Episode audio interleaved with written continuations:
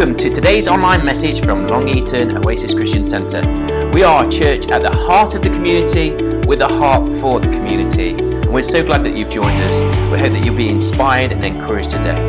Please don't hesitate to contact us. If you want to find out more, you can visit our website www.longeatonoasis.co.uk or you can direct message us.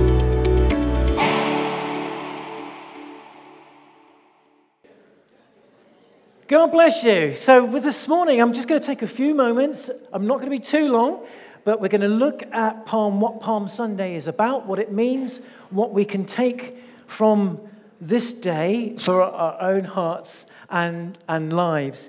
And so, uh, if you have a Bible, you might like to turn with me to Matthew's Gospel, chapter 21. I'm going to read from Matthew chapter 21, verses 1 to 14. If you don't have a Bible with you, that's fine. Just sit back and listen. Some of us might have that uh, as a paper version, or you might have it on your iPad or your phone or whatever. It's not going to come up on screen as such, but if you want to follow with me, that'd be great in Matthew 21. And if you haven't come prepared like that, then that's fine. Sit back, relax, and listen. That's okay too. Okay. So, Matthew chapter 21 and verse 1 to 14. And I'm reading from the New King James, slightly different translation if you've got the NIV, New International Version. But uh, so this is where we're going to go. So, Matthew 21, verse 1 reads like this Now, when they drew near Jerusalem and came to Bethphage at the Mount of Olives, then Jesus sent out his two disciples, saying to them, Go into the village opposite you, and immediately you will find a donkey tied and a colt with her. Loose them and bring them to me. And if anyone says anything to you, you shall say, The Lord has need of them. And immediately he will send them. Verse 4 And all this was done that it might be fulfilled, which was spoken by the prophet, saying, Tell the daughter of Zion, Behold, your king is coming to you, lowly and sitting on a donkey, a colt, a foal of a donkey. So the disciples went and did as Jesus commanded them. They brought the donkey and the colt, laid their clothes on them, and set him on them. A, a colt is a, a, young donkey. Yeah.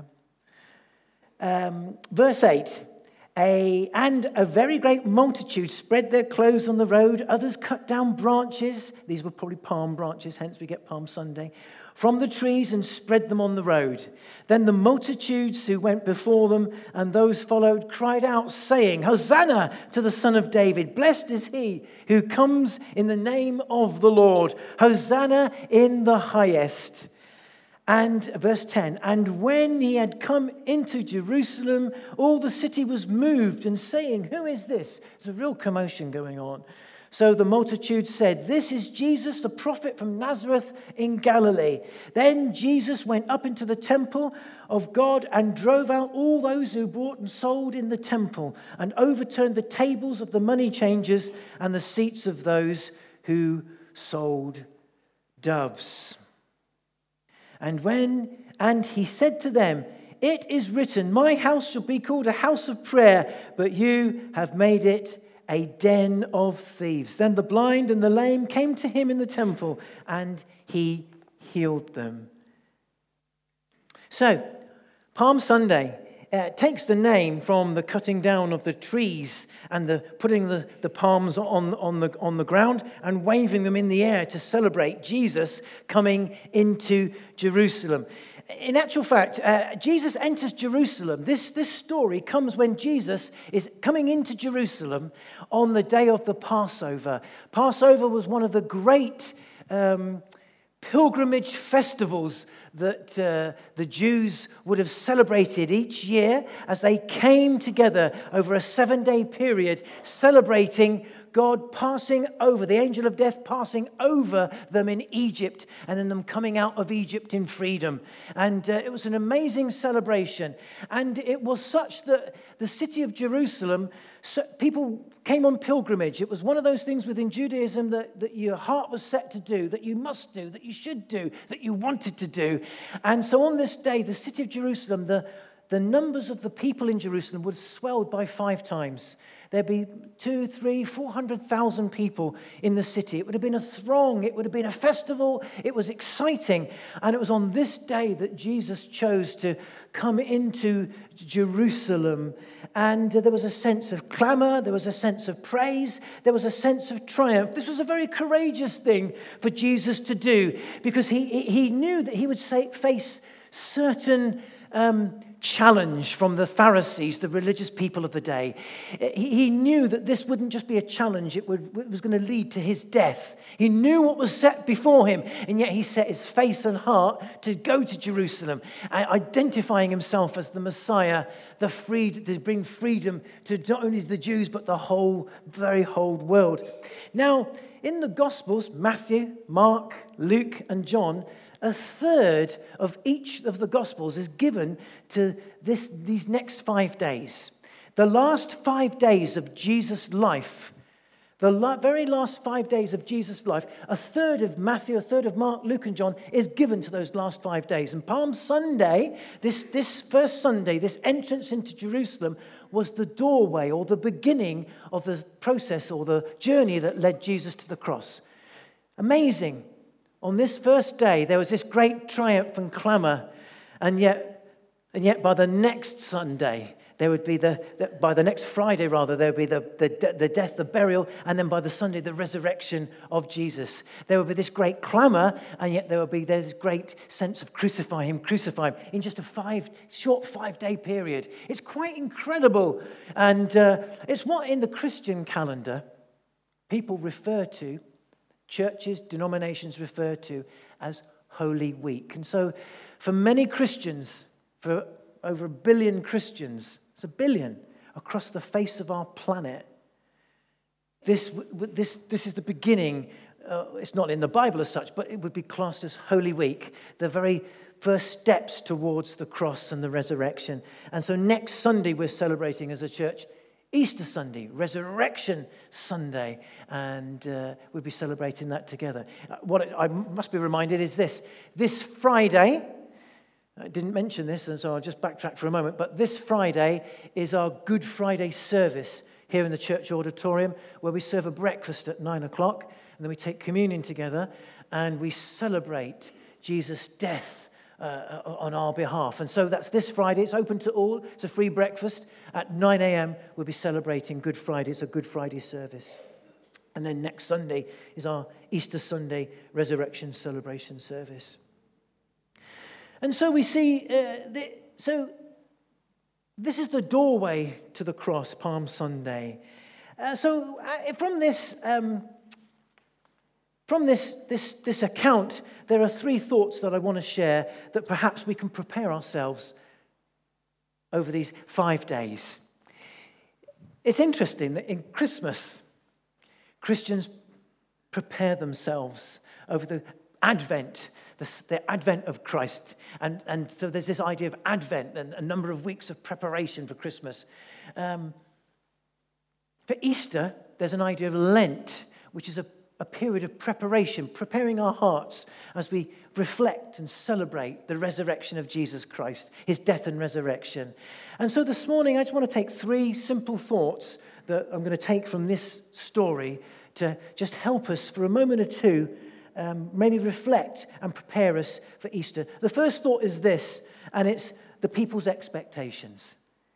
The people's expectations. As Jesus came in, there was a huge clamor. People were excited that Jesus was riding in. Jesus rode in on a donkey.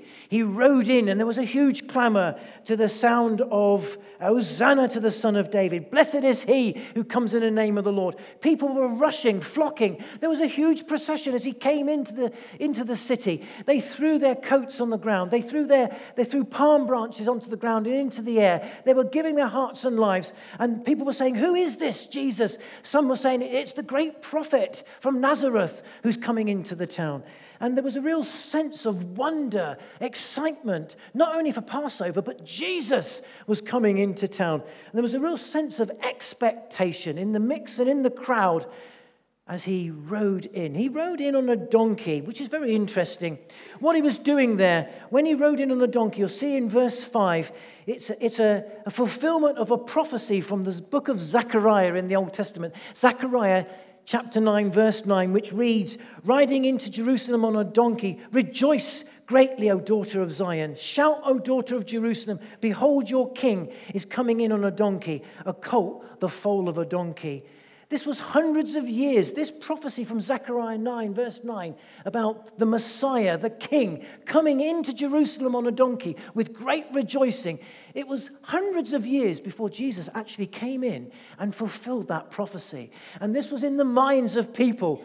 Good Jews would have understood Zechariah 9 9 as Jesus came in riding on a donkey. And there was this sense of, could this be the, the Messiah, the king, the one to be king, coming in on a donkey. This would have been the expectation in the hearts of the people on the day. Mixture of many, many things going on. But this is what was happening. And Jesus came in. But the interesting thing is that he came in on a donkey. And it says a, a foal or a colt of a donkey. What most Bible scholars believe is that the, probably the, the, the mother and then the foal probably came into Jerusalem together, and that Jesus was probably riding in on the foal, which is a baby donkey, which would have been a bit unusual. I mean, the donkey in Eastern culture, for us, is, you know, we're saying, well, it's just a donkey. But in Eastern culture, it was a working animal. It, it was very prized. And, um, but Jesus came in on the, probably on the, the foal or the colt. And so his feet would have almost been touching the ground. It would have been quite in, bizarre, almost interesting, that he came in on not just a donkey. You see, so kings, kings, the, the picture here is of like a triumph, coming in in a big procession. Conquering kings came in procession into a city, and everybody hailed the king. They would have come in on a war horse, which would have been the biggest of horses. The next would have been a kingly horse, which would have been a bit smaller. Uh, the, the next sort of animal would be a donkey, the beast of burden, as it were. And the next would be a foal. So, so Jesus is coming in on a, probably a foal, his feet touching the ground on, on just a cloak.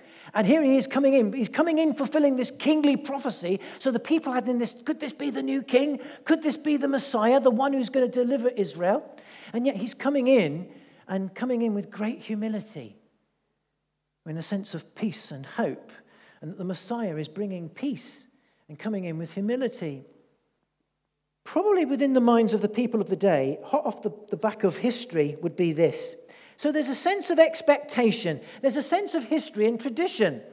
Uh, with the people, there's, there's this mixture, lots of stuff going on. And in the expectations of the, of the fulfilling of the prophecy, could this be the Messiah? Could this be the King? Um, there's also a, an understanding about 150 years, 160 years before Jesus comes in. There was a, a, a man called Judas Maccabeus, and Judas Maccabeus led a revolution against a man, a king called Antiochus Epiphanes. And Antiochus Epiphanes was a Greek monarch who ruled what was called the Seleucid Empire, that was Egypt and all of Palestine in the days before the Romans, 160 BC. And Antiochus set up Greek gods in the temple and temple prostitutes in the temple of the Jews. It was an abomination of desolation. Daniel speaks about this in the Old Testament. And Judas Maccabeus rose up from the house of the Maccabees and led a revolution whereby he rode into Jerusalem as a kingly conqueror, overthrowing this Antiochus and the Greek monarch of the day and restored temple worship. That happened in 160 BC. And in the minds of the people, there's this mixture of the history of the Maccabees and Judas Maccabeus, who came in as a king on a charger and brought the new temple to be restored. Here we are under Roman rule the Jews thinking something similar. Could this be the new king? There's mixed, lots of messages going on here. And in their hearts and lives, they're thinking, could he be the one to restore the temple, to restore the temple against Roman rule of the day? So there's the expectations, there's tradition, there's history, there's also people getting caught up following. There's a big following of Jesus because people followed the miracles. He was famous now by now because of all the great miracles, and yet they didn't quite know who he was really at the time. There was this mixture of all sorts of things going on. They said, Could he be the prophet? Didn't realize he was at this moment the Son of God. But there's this whole mixture of expectation going on a mixture of tradition a mixture of people following the crowd and emotion and following in the miracles, which was people were looking to do, and uh, uh, the, the history. There was this whole mixture of stuff going on and expectations. You know, I don't know about, but for you and I, there's something to learn. My expectations of God, the mixture of my tradition, the history. We have now 2,000, over 2,000 years of history since Jesus came into this world, left this world since his resurrection, and we're looking for his new return, his second return. And we have two, several thousand years of history and tradition. Some of it very good, lots of it good, but also a lot of tradition and history that can get into our expecting. And we expect all sorts of different things of Jesus, who Jesus, how he'll do it, when he'll do it, um, does it, will he do it like this? Does the Holy Spirit move like that? Oh, that's what Anglicans think. This is what Pentecostals believe. There's this whole mix of, of tradition, of history, and then expectation. Some will follow Jesus because of the miracles that he does, but Jesus wants us to follow who, him for who he is. Expectation, tradition, history. You know, these things can be good, but they can also get in the way. And this Easter, this might be your very first Easter as a Christian. This might be a person, you're, you're a person that's not sure about Easter. This, for me, would be my 39th Easter as a Christian. There's a lot of stuff that can get in the way of experiencing Jesus for today, who he is right here right now, opening up our hearts. And there is a danger that tradition and history and misplaced or misguided expectation could get in the way of what God wants to do in your heart today. And for me, it's preparing my heart today for Jesus, the living one. Second thing I want to say is this Jesus is the Savior Second thing that we can see from this um, text is this Jesus is the Savior. It says there in verse 9 when the multitudes who went before those who followed cried out, saying, Hosanna to the Son of David! Blessed is he who comes in the name of the Lord! Hosanna in the highest. This is a, this is a, a quote from Psalm chapter 118, verse 25 to 26. This, this is, this is a, again a fulfillment, of a prophetic quote from Psalm 118. The word Hosanna, we sang the song this morning, Hosanna. The word Hosanna, it, it very often is, um, people will, will um, include this as a, an expression of worship and that the people were worshiping and singing in a festivity to Jesus. The word Hosanna literally means save now. That's what it means the word Hosanna. Save now. Save us now. And if you read Psalm um, 118, it's, it will start off with there verse, in verse 25 Save us now, O Lord.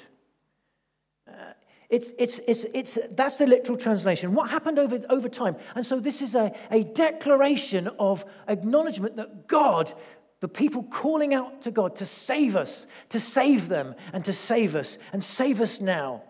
And uh, over the centuries, uh within Jewish culture, what happened was this, this expression was linked into a like a, like a, like a liturgical way of worship. And so it's been identified as, as the people were worshipping Jesus. But, but that, that's sort of true, but if we come right back to what it literally means, it's a, it's a declaration of heart desire save us now. You know, Jesus is a savior, and human beings need a savior to just as much today. A savior is a person who saves us from danger. A savior, if someone is your savior when you're drowning, it's, it's a person that, that, that, plucks you up, plucks you out, and saves you from danger. And uh, Jesus accepts himself this, this idea that, that he is the savior of the world. He is our savior, not only the Jew savior, but the savior of, of all mankind. Uh, that, we, that we, he saves us from sin and saves us into life. From sin into life. Sin literally is, is this it's, it's really been saved from me, my, and I to sin. You might think, well, what to sin? You know, a, there was used to be an old, an old fashioned saying, uh, it would have said, they're living in sin. I'll tell you what sin literally means. You might think it's not for me. I'm not. I don't live in sin. you might be saying, I'm not a sinner. Sin is this it's me, my, and I. It literally means to miss the word sin literally means to miss God's mark. And to sin is mankind living for me without God. That's what it literally means to sin. To sin literally means for me to live without God. Don't need God. I do it myself. Frank Sinatra sung that incredible song, My Way. Over the years, I've taken a lot of funerals and I've heard that song sung at the end of a lot of funerals. My way. You know, the final curtain? I did it my way. Um, well, my way without God is exactly what Jesus comes to save us from save us from ourselves. So, why? That we can have a relationship with God. He saves us from ourselves, from sin, living without God, to a life with God. How amazing is that? That's what Jesus, this is why Christians celebrate Easter, celebrate the resurrection of life, because Jesus on the cross takes the punishment for our living for me without God's sin. He's the Redeemer, the Savior for me without God. It's incredible. At 20 years of age, I lived my life for myself up to 20. I wasn't a bad person, I don't think. I thought I was a decent person. But at 20 years of age, I realized I wanted and needed God. I needed God. And I gave my heart to Jesus Christ so that I could not live my way, but I want to live God's way. When I pass this earth, I hope and pray that it will be sung he lived God's way, not my way. Frank Sinatra, you know, maybe a great singer, a great entertainer, maybe, but I want it sung that he lived God's way, that I had a relationship, I lived the life with a relationship with God. We can only do that through Jesus to save us from ourselves, to save us from sin. We need a Savior. Today, you might not realize it, but being a Christian doesn't mean that you just you can read the Bible. That's good. Um, you can come to church. That's, that's fantastic. You can even say, maybe there's a God. Well, that's even, that's amazing. But a Christian is a Christ one. It's someone who says, I need you, God. I, I, I recognize that I've lived life for me without you. And I want to live with you and for you and a relationship with you. And I accept and forgive me for living for me I want to live for you. And we give our lives to God through his son, Jesus Christ. It's amazing. A man called Rick Warren says this about salvation and Jesus the Savior. Through salvation, our past, through salvation, our past has been forgiven. Our, uh, our present given meaning and our future is secured. Through Jesus' death, on the cross, burial in the tomb, and resurrection. That's salvation. Our past has been forgiven, our present is given meaning, and our future is secured. I have a hope and a promise, a promise of life and a hope for today. That's what Easter is about. How amazing is that? And thirdly, uh, and for you and me, and thirdly and finally, brings me on to my third thought for just this morning for you and I to take away. Jesus clears the temple. you see it there in verse 12. As on his entry, Jesus. So there's a bit of debate here. Either this happened later in the part of the, the day of his entry into Jerusalem, or, the, or just the very next day, on the Monday, possibly. If he enters on Easter Sunday, uh, uh, on sorry, on Palm Sunday, then the, the cleansing of the temple is, is either, you know, some hours later. Other gospel writers put, put this cleansing of the temple maybe the beginning of the very next day. But Matthew has, for some reason, brought this together. And it's, it's, it's interesting. And uh, the way that Matthew writes here. And it says that Jesus clears the temple. And says, Then Jesus went to the temple of God and drove out those who bought and sold in the temple and overturned the tables of the money changers and, and the seats of those who sold doves. And he said to them, It is written, My house will be called a house of prayer, but you've made it a den of thieves. In the temple at that time, it was permitted for there to be money exchangers and the sellers of doves and, and certain animals for the sacrifice. These were legitimate things of the time. So, why on earth then? Don't know why that's gone. So, so why on earth did Jesus overturn all these things? Why did he do that? Why is Jesus coming? When these are legitimate things.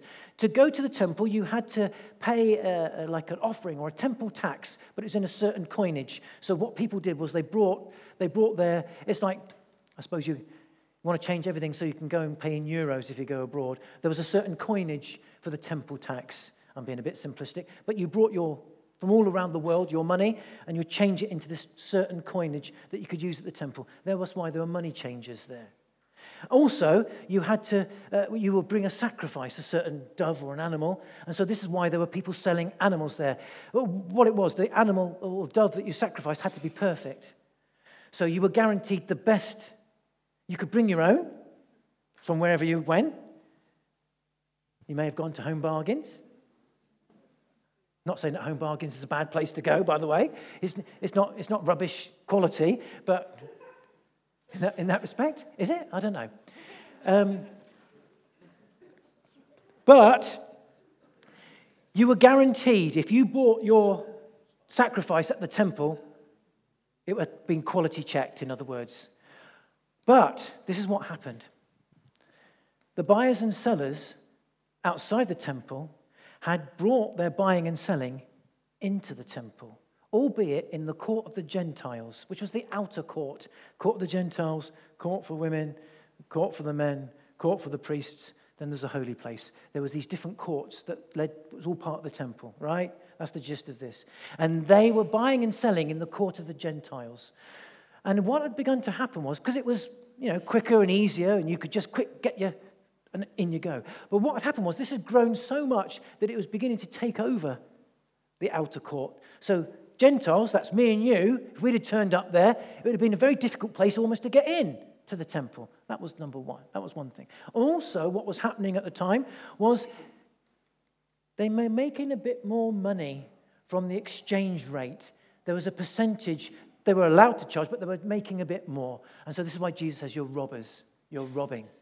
So there were legitimate things going on, but there was a sense of greed and the crowding out of worship. Do you get the gist of what was happening? And now we know the background. And so Jesus comes in and clears and says, You're making, you're robbing, you're robbing, you're, you're, you're taking up the worship space. This is a place of prayer, a place of worship, a place where people have access to a relationship with God. And so Jesus clears the temple. Well, how does that relate to you and me today then? Well, look, there's lots of legitimate things in our lives. With you and I, there's lots of legitimate stuff that we do.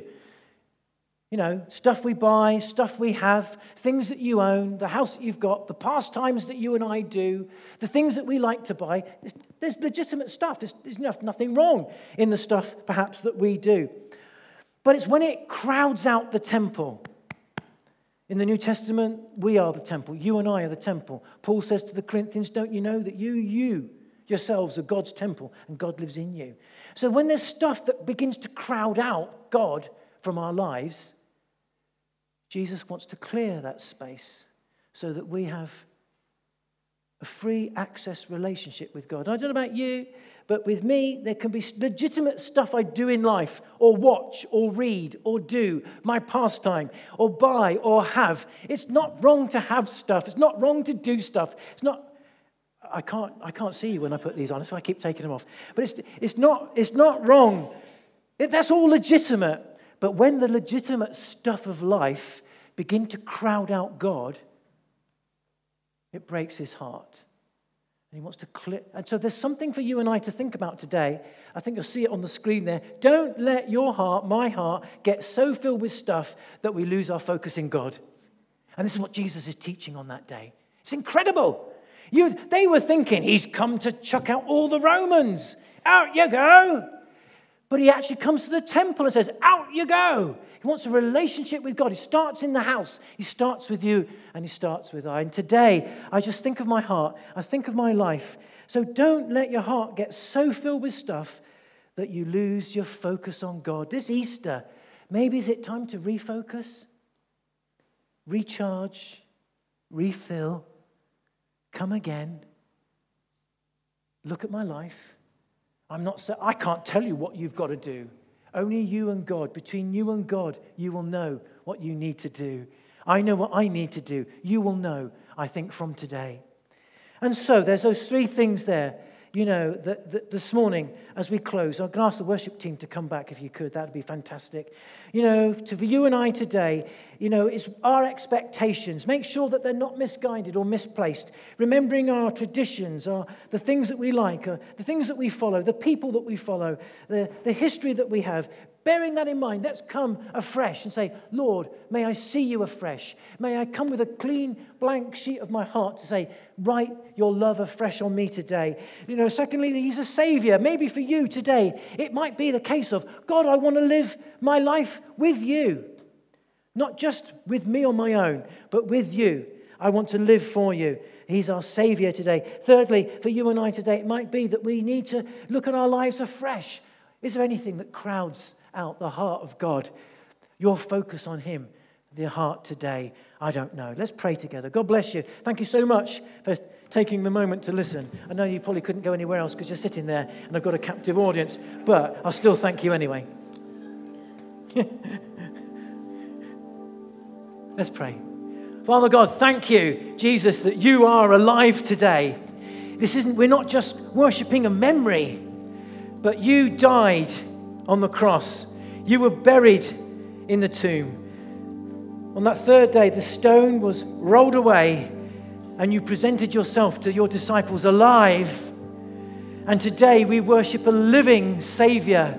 You come and save us from ourselves. You save us from ourselves. Thank you. Thank you. Thank you. For God so loves the world that he gave his one and only Son, that whoever believes in him shall not perish but have everlasting life. Thank you today. And today, I bring you my heart. If there's any stuff, anything I do, do legitimate, that's overtaken my life, a pastime, a habit, things that I do, things that I have, things that I watch, if they've come more in my focus than you, I give you my heart afresh and say, Lord, help me refocus. Maybe let go of some things so that you can take hold of my heart again. I just feel this morning, Jesus wants to take hold of our hearts again. This isn't a do and don't list. God loves you. How good is that? For God so loves the world. God loves you and wants to take hold of your heart. It's for you and me to give him our hearts today. Will you do that? Will you do that? I need you in my life, Father. I need you, Jesus. I need you, Holy Spirit.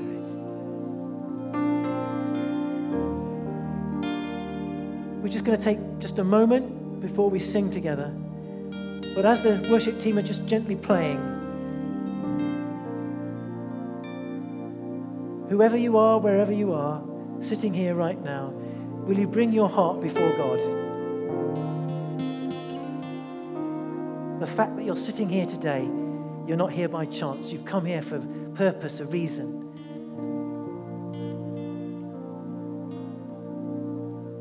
Will you give God your heart afresh?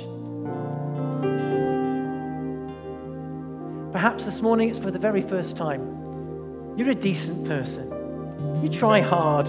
You try and live a good, decent life. How good is that? You love your family and friends, and your husband, your wife, your children, grandchildren, maybe.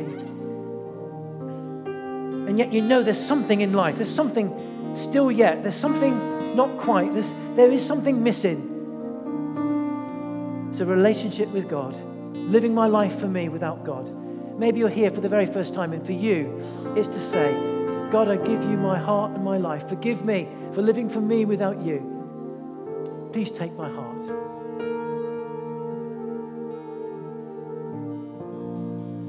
Maybe today we're here as believers and stuff has taken my focus.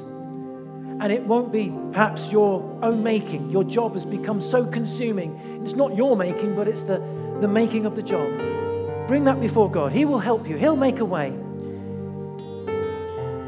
He feels for you and loves you. Maybe it's a pastime. Maybe it's some, some things that we have and they've got in things, stuff has got in the way and it's taken my life. Just this morning, say, Lord, I'm giving you my heart fresh. Maybe you're worried, concerned, and your focus is taken up with a worry or a concern or something that's happening to you or someone's doing something to your life. Maybe it's to do with work. Maybe a doctor has said your, your health this morning. Give God your heart.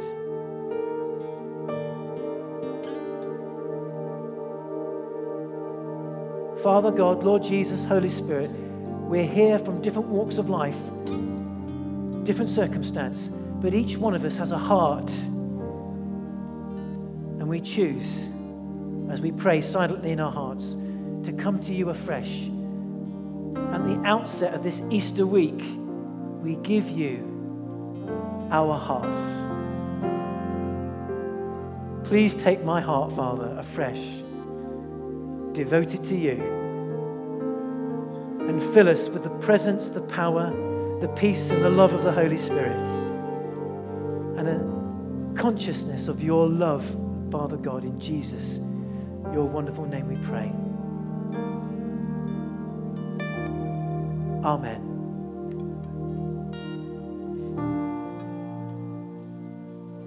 Should we stand together as we sing?